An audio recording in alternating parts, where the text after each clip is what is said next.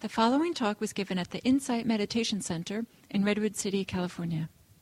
Please visit our website at audiodharma.org. Okay, so let's go ahead and get started with looking at the sutta, at the Kalama Sutta. So, um, in general, the Kalamas are concerned about who is telling them reliable teachings? That's the first thing that we encounter in the sutta. So essentially, they're asking, whom can we trust? And they say to the Buddha, oh, there are some ascetics and Brahmins who come to Kesaputta. They explain and elucidate their own doctrines, but disparage, denigrate, deride, and denounce the doctrines of others. And then other ascetics come and, and do the same thing. And so they're essentially asking, how do we know? You know, who can we trust? And so the sutta is a long response to this question. And it has a lot of nuance to it. That's why it's going to take us four sessions to unpack the sutta. So, for now, at the beginning, we'll just start by considering this basic issue of uh, in whom and what would we tend to place trust because we do that. Consciously or unconsciously we do place authority and trust in certain things. Um, that's just how we operate as humans. And what are these things? Um, we tend to trust uh, people certain people. Uh, we may place our trust in ideas or ideals that we're living by. Uh, we may trust something about our feelings our sense of things our intuition our emotions and we may trust certain ways of doing things, uh, methods. Uh, and what does that mean practically when we have placed authority in something? It means generally that we would accept uh, from that source, we would accept what it says, we would at least be open uh, to hearing its ideas. Um, and quite importantly, we might be willing to base actions upon what we hear from that particular authority. Um, we may be willing to quote it to others because um, we think it's true and useful and valuable. You know, all those things that you pass on on, on Facebook that you repost. So the Buddha was interested in this quality of humans, and he actually gave a number of teachings about how we place authority, where we place authority, what we would trust.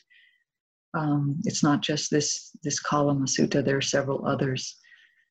So why? Why is that of interest? Well, it's actually, of course, a very deep question. What is trustworthy?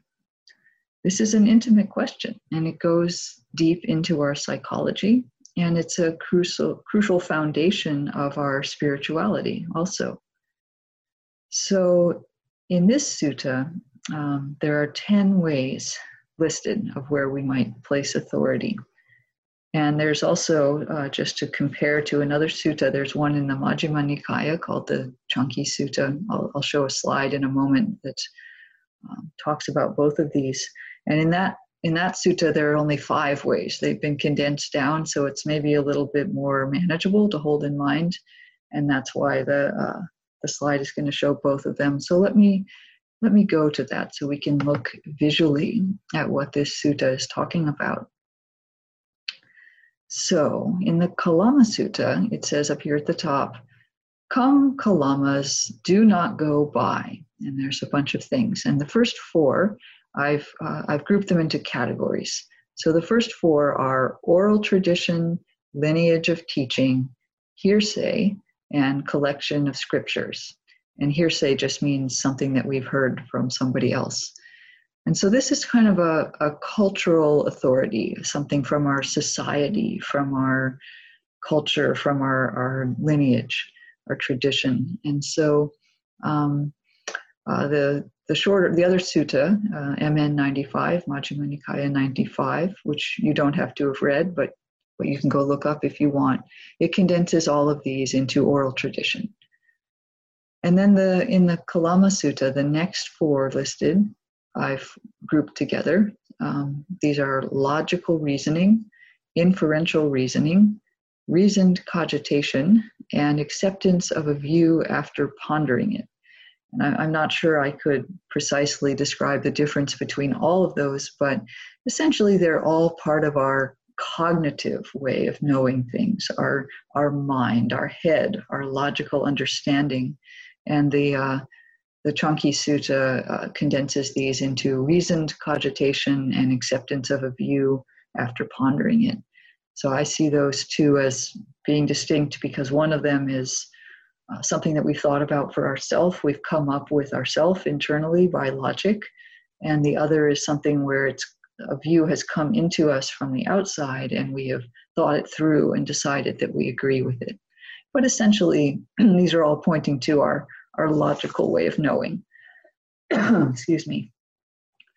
And then the, a third category uh, in these last two things named in the Kalama Sutta um, are the something that would be affective or emotional, um, our, our heart way of knowing things. And these would be the, the seeming competence of the speaker, how they present themselves and how, how much they seem to know. And then also a sense of because we think the ascetic is our guru. So you know, the charisma, the, the fact that this person is a teacher, uh, they have some authority because of that, and we, we have a feeling about that. And the, um, uh, this other sutta has condensed those into faith and approval, where approval means something like, we like it, you know, it, it sounds right, it sounds good to us, it, it accords with uh, what we feel good about. And so these are all ways that we might um, decide that we know something, decide that we'll place trust in it. Now, it, it is true that something that should be said explicitly at this point is that some people, many people have read the Kalama Sutta before and maybe heard it quoted on retreats, for example. And a kind of a popular top level understanding of this sutta is that it says you should trust yourself. So don't go by scripture, by oral tradition, by what other people say, by your logic, by anything else, but just, you know, your own feeling, your own sense. You can trust yourself over anything external. And that is um, that's not quite a correct interpretation. Let's just say directly that is not really a correct interpretation.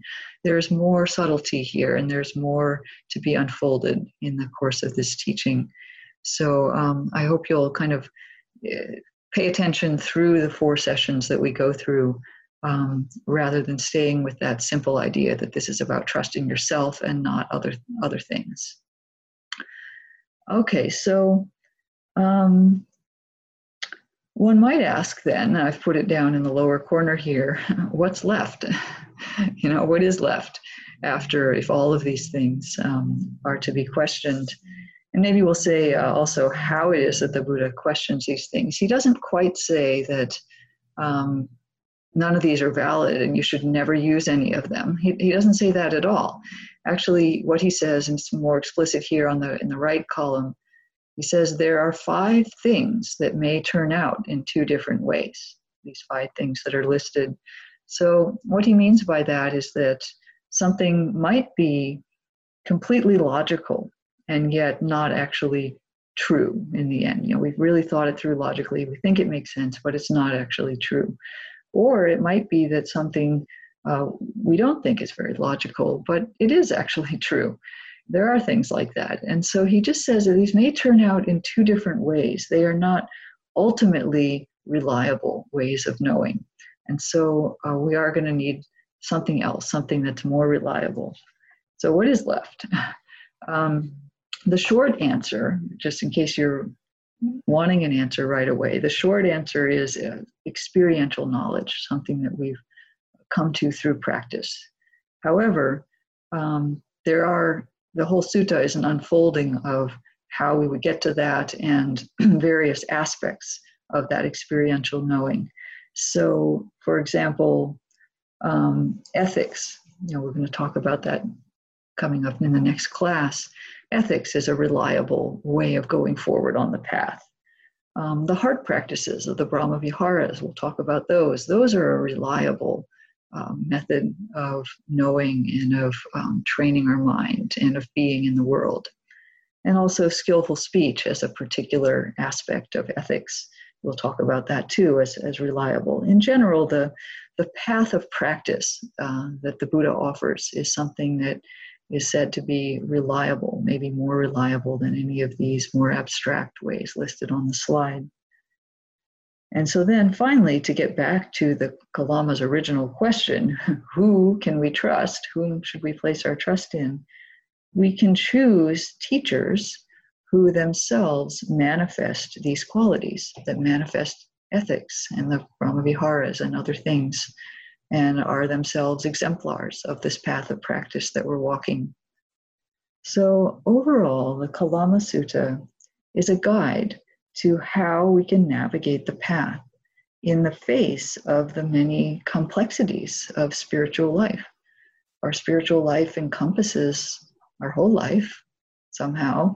It is complex. It has a lot of different components and parts and things that need to be integrated and um, made manifest in a sense. And the Kalama Sutta gives us um, some guidelines about how to do that. So that's what we'll be covering over the next four sessions.